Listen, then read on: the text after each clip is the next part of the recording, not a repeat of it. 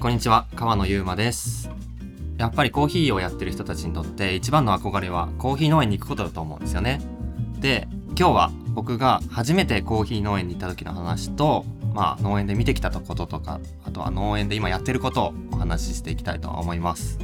最初コーヒー農園に行ったのは、まあ、ずっと農園は行ってみたいなとか、コーヒー生豆を仕入れて焙煎してどんな風に作ってんだろうなっていうのは気になって仕方なかったんですけど、お店をオープンしてにせんじゅうよねんのしちがつからちょっと経ったあたりか、にせんじゅうよねんの年末とかにコーヒーのセミナーをやろうって決めたんですよ。まあ も, もともとのコンセプトというか思いが、こういうフルーティーで個性がある面白いコーヒーをたくさんの人に知ってもらおうっていう思いでやってたので、まあ、知ってもらうっていうのが一番の根幹にあって、じゃあその知る機会として体験、セミナー、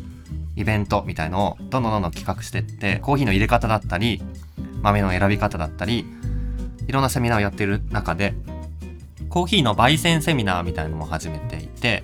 で、まあ、その焙煎セミナーに来てくれている方、まあ、だいにかいめかな、本当に序盤の序盤なんですけど、まあ、その中であのワインのお仕事をしてる人がいて、でコーヒーの僕のお話にも興味持ってくれて、でじゃあ一緒になんか農園とか見に行けたらいいですねみたいなことを言って、でたまたまそのつながりで、まあ、農園に行くことができて、なんか行けそうだよみたいなことで、で一緒に行ったんですね。でまあ場所がインドネシアのバリ島で、バリ島って結構その海とかリゾートのイメージが強いと思うんですけど、意外と山側はしっかり自然があって、で北の方ですね、あのコーヒー農園もたくさんあるんですよ。で、まあ、そのうちの一つの農園に、まあ、お邪魔する機会がにせんじゅうごねん、まあ、お店始めて割とすぐのタイミングであって、にせんじゅうろくねんかな、にせんじゅうごねんだ、にせんじゅうごねんの夏にバリ島のコーヒー農園に初めて行って、でまあめっちゃ楽しみだったんですよ。初めて、まあ、コーヒーをやってて作ってるところを見れる瞬間だったので、もうテンションぶち上げで、もう全然寝れずに、まあ、格安航空の硬い枕でなんとか寝てたんですけど、で着いて空港からだいたいにじかんぐらいで着くんですよね、農園まで。割とすぐなんで、まあ、バリ島自体そんなに大きい島じゃないんで、車で、まあ、にさんじかんで農園に着いて、でまあ感動はしたんですけど、なんか思ったやり方じゃないなって思って見てて、でもちろん初めて食べるコーヒーチェリーの味は未だに忘れられなくて、フルーツなんで味わうことができるんですけど、あ、こんな風に赤い果実がモリモリになってるんだとか、背丈は人間の肩よりも下ぐらい、肩ぐらいの木があって、でそこにもう普通に木ですよ、木にあのチェリーがわーってなってるんですよ。でそのチェリーをいっこずつ熟したものを手で摘んで集めていくんですけど、まあいっぽんの枝でも赤く熟してるやつと、やっぱ裏側にあるやつはなかなか熟さなかったり、光が当たらなかったりして、青いやつとこうパラパラ混ざってるんですよ。それも赤い熟したやつだけを選んで摘んで、青いやつ摘んじゃうとその青臭さが、まあ、未熟な感じがあのコーヒーに入っちゃうんで、熟した甘い完熟のやつだけを集めるみたいな感じで一個一個摘んでて、でそれの作業も楽しかったし、でまあその味もなんていうかな、ライチとか、あとはマンゴーみたいな、結構トロピカルフルーツ系の甘いトロッとしたような、あと洋梨とか、ああいう感じの結構甘い感じの味で、甘いんですよ実際。コーヒーチェリーって糖度が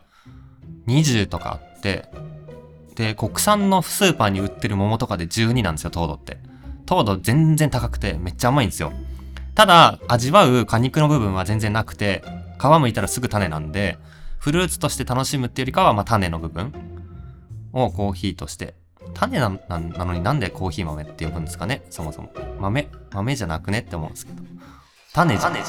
誰だよ豆って呼んだやつ、本当にややこしいなって思うんですけど、まあちょっとそれは全然話別の話なんですけどまあこの種をコーヒー豆としてあの、まあ、作っていて、まあそれを見てめちゃくちゃ感動したんですけど、なんか YouTube とかでコーヒー農園とか出てくるような綺麗なやり方とはちょっと違う現地のやり方でやってて、まあ結構気になるとこもあったんですよ。例えばあの、まあ、コーヒーの皮剥いた後に一晩発酵するんですね。発酵して、発酵させて種の周りについている糖分ベタベタしてる部分を全部溶かして微生物に分解してもらって、そんで洗うんですけど、発酵槽ハエたかりすぎじゃねえと思って、めっちゃ汚くてマジかと思って、で乾燥をその後するんですけど、乾燥してるところも地面でホコリっぽいところで乾燥してて、なんかもっとできそうだなって思ったんですよ。で出来上がったコーヒーを飲ませてもらったんですけど、うーんまあ僕の好きなエチオピアには程遠い、まあちょっとこう、うん、力強くてホコリっぽい感じの味で、うーんなんだろうな、フルーティーさがやっぱそんなに強くないなと思って、で一回、まあ、その農家さんとお話して、いや実はまあ他の国ではこういう風に作ってるみたいですよ。例えば乾燥は乾燥台を作って地面から距離あるところで通気よくして乾かすから割と効率よく乾かせるんですよとか、ホコリもかかんないですよとか、発酵槽もきれいにしてこういう風に発酵コントロールできそうですよとかを話してたら、いいねやってみようよっていう風になって、ほんでまあちょっといちねんがかりのプロジェクト、コーヒーって収穫期は年にいっかいしかないんですよ。いっかいしかないんでいっかいきりのトライなんですけど、まあ、そこでじゃあちょっとこのオリジナルの新しいコーヒーの作り方でコーヒー作ってみようかっていう風に向こうも乗ってきてくれて、ほんでまあいちねんかけて作ったんですね。まあ、積み方からもう一回考えて、赤いやつだけこういう風に分けたらいいんじゃないかとか、皮むきした後はこういう風な綺麗に保った発酵槽でこういう風なコントロールで発酵させようと調べると、 pH っていうのがあって、まあ、酸性か中性中性かみたいなのをまあ測る指標があるんですけど、それも ピーエイチよんてんゼロ がいいっていうのをなんかの記事で見て、じゃあ一旦 よんてんゼロ を目指してちゃんと測って pH 計買ってコントロールしてみようとか、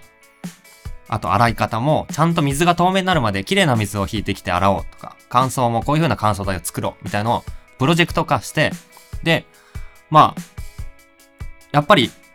めちゃくちゃ美味しいコーヒーを作りたいじゃないですか。みんなみんな作りたいんで、農家さんも作りたいし僕も作りたいし、でまあでもあの設備を作るお金が必要だったので、クラウドファンディングを始めて、でリターンはそこでできたできるであろう新しいコーヒー豆をお送りするっていうリターンで、まあ、たくさんの方にご支援してもらって、で、まあ、目標額も達成して、でコーヒーの設備、乾燥場だったり洗ったり皮むきする機械を買うお金をそこでなんとか集めて、ほんでそこにバーンって導入して、で翌年新しい設備でコーヒーを作ってもらったんですけど、そこでめちゃくちゃうまくなったんですよ。もう本当にビビるぐらい、もう誰が飲んでも明らかにわかるレベルでめっちゃ美味しくなったんですよ。でインドネシアなんですけど、インドネシアっていうと力強くて割とパンチがある味がまあ結構多いイメージなんですけど、その正反対で本当にエチオピアっぽいっていうか、繊細で華やかでフルーティーなちょっとリンゴっぽい味になったんですね。熟したリンゴの真ん中の蜜の部分みたいな味のコーヒーになって、めちゃくちゃ甘くて最高じゃん、絶対これインドネシアですでに一番うまいわって思うぐらいうまくて、ほんでまあそっからあのコーヒー農園に目覚めて、こういう風になんかこう話聞くとやっぱり代々コーヒー農園って受け継がれていくんですね。農園主のこのお父さんからまあじゃあもう年だしあの継ごうかみたいので、こう息子が引き継ぐみたいな感じで代々引き継がれていくんですけど、どうやってコーヒーを作るかっていうと、やっぱりこの代々やってきたやり方でそういう風にやるもんだっていうのでやってくるけど、研究してるところとか、あとはバイヤーとつながってるところ、味のフィードバックをもらえるとか、お客さんは実はこういう味が喜びますよっていう情報があるところは、それに合わせてより新しいコーヒーを作れるんですよ。でもやっぱり山奥なんで情報が渡らない農家さんもたくさんあったり、そもそもそういう風に熱心に買ってくれるバイヤーとつながってないような農家さんもたくさんいるんですよ。でまあそれは今でこそ課題で、だからこそ美味しいコーヒーが作れない。まあそもそも美味しいって何なのかっていうか、どうやって作るか以前に美味しいコーヒーって何なのか、どういう風に誰が買ってくれるのかっていうところから、なかなかつながってない農家さんは、まあ、だんだんこのコーヒー農業をやめていって、積んで売っておしまいのオレンジ農園にどんどん変わっていくとか、まあ結構たくさんあって、バリ島もそうですね、バリ島も行くたびにあのコーヒー農園があったところがみかん農家に変わってたりして、まあ、もちろんそれは彼らにとってそれがいいことであれば、生活のためになるんだったらいいことだと思うんですけど、コーヒーを飲む側からしたら、まあ、せっかくねそんなにねめちゃくちゃ美味しいコーヒー作れるポテンシャルがあるのに、まあなんかこうお金になんないからとか美味しくならないからって言ってやめちゃうのはすごい悲しいことで、まあそういう人たちがもっとあの美味しいコーヒー作れるようになって、で買ってくれて、でもっとこの収入が増えてコーヒー農園でまあの農家が儲かるレベルまでなれたらいいなというふうにまあ当時思って、でまあ、バリ島でめちゃくちゃ美味しくなったんで、他の農家でもやろうって言って、東南アジアをまあ回り始めたんですね。で、バリ島から始まり、どこ行ったかな、ジャワ島、スマトラ島に行ったり、他の国だと、えっと、タイ、台湾、ラオス、ネパール、ミャンマーみたいな国に行って、で、まあ、それもつながりで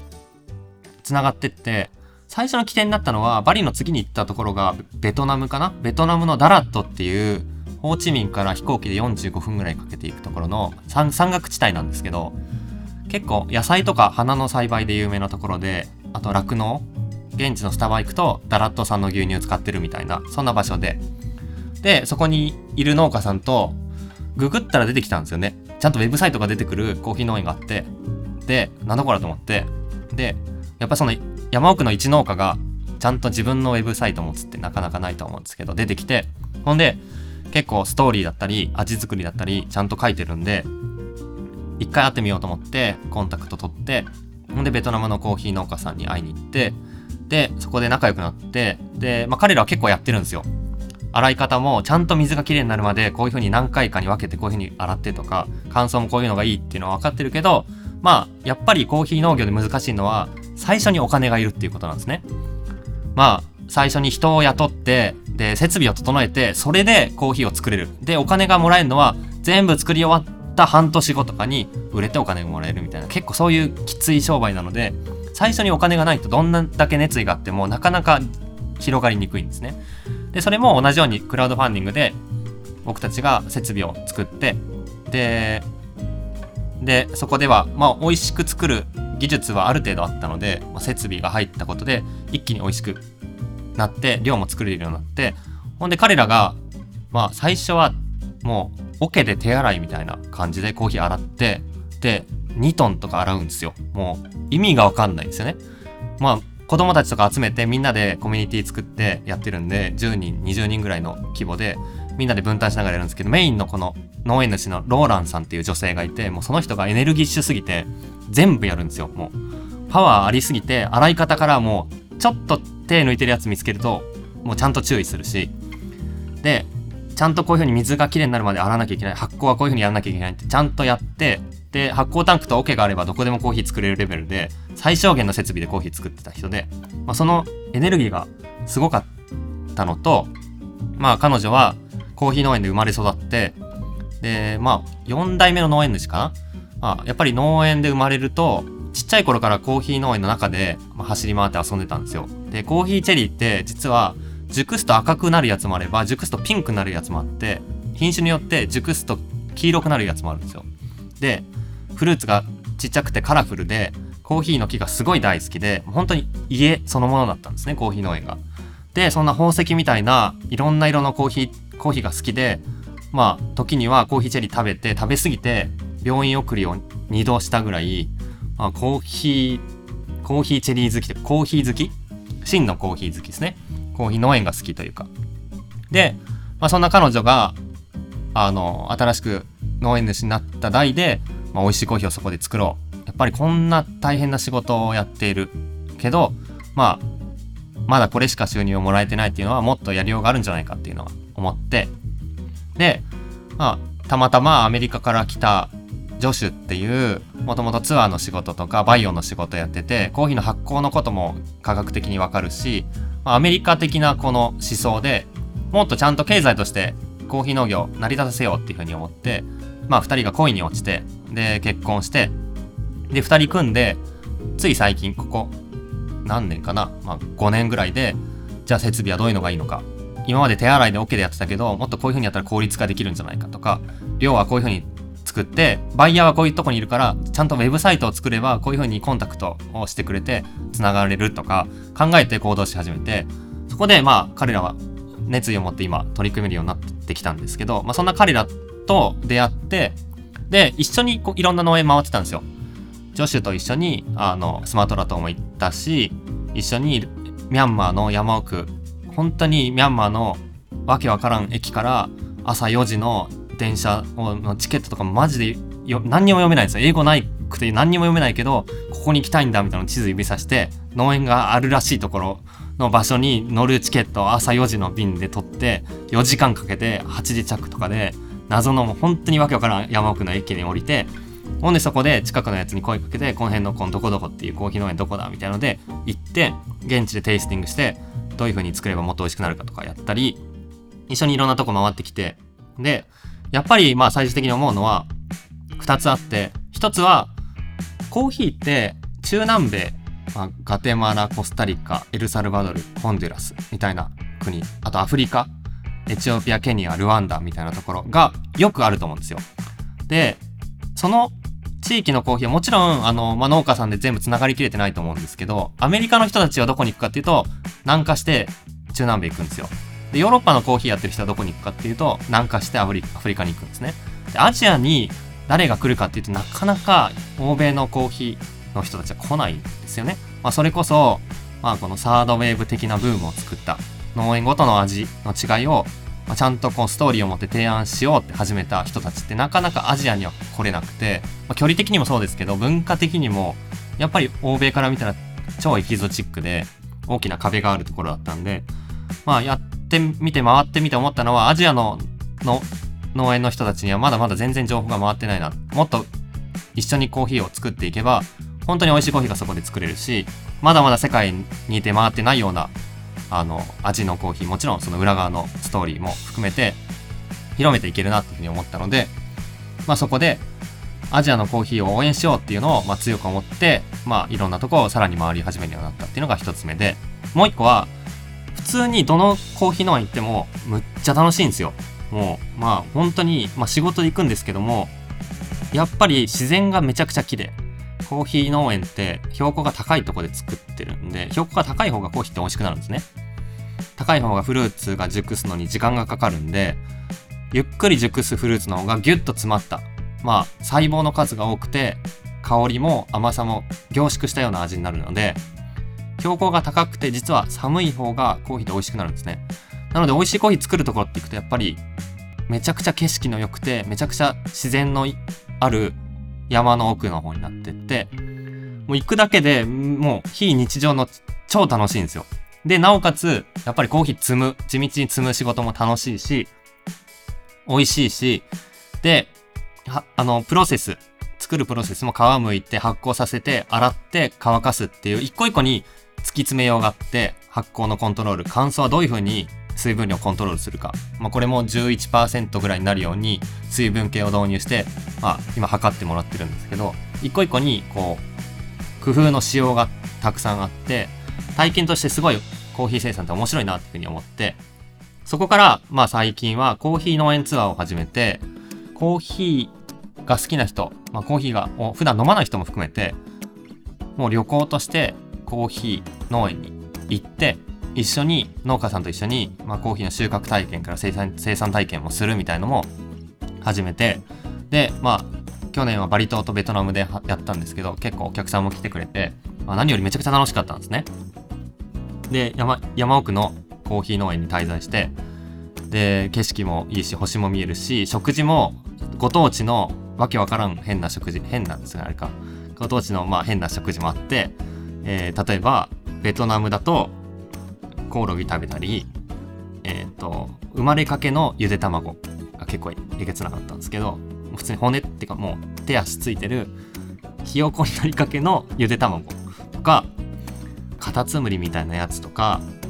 あとはカエル料理専門店みんなで行ったりとか、もちろんメインは美味しいですよ。フォーとか生春巻きがあるんですげえうまいんですけど、たまにその日本じゃなかなか味わえない食文化もあるし、バリ島も揚げバナナっていうのがあって、バナナを天ぷらにするだけなんですけどココナッツが入ったパウダーで揚げてちょっと甘さも入れてめちゃくちゃうまいんですよ。もう無限に食えるぐらいバリ島の揚げバナナうまくてっていう食文化もあるし景色も良くて、まあそういうこうコーヒー農園の体験をもっとみんなに届けたいなっていう活動も最近してたりします。まあそんな感じで、まあ、農園行ってどう作ってるかっていう裏側も工夫のしようがあって面白いと思ったし、まあ、農園そのものが体験として面白いっていうことを気づいたので、まあ、それをなんとか今仕組みにしていろんな人がそこに参加できるようにしたいなっていうふうに思ってたりもします。なのでぜひまあコーヒー好きな人も、まあ、好きじゃない人も絶対にコーヒー農園楽しいんで、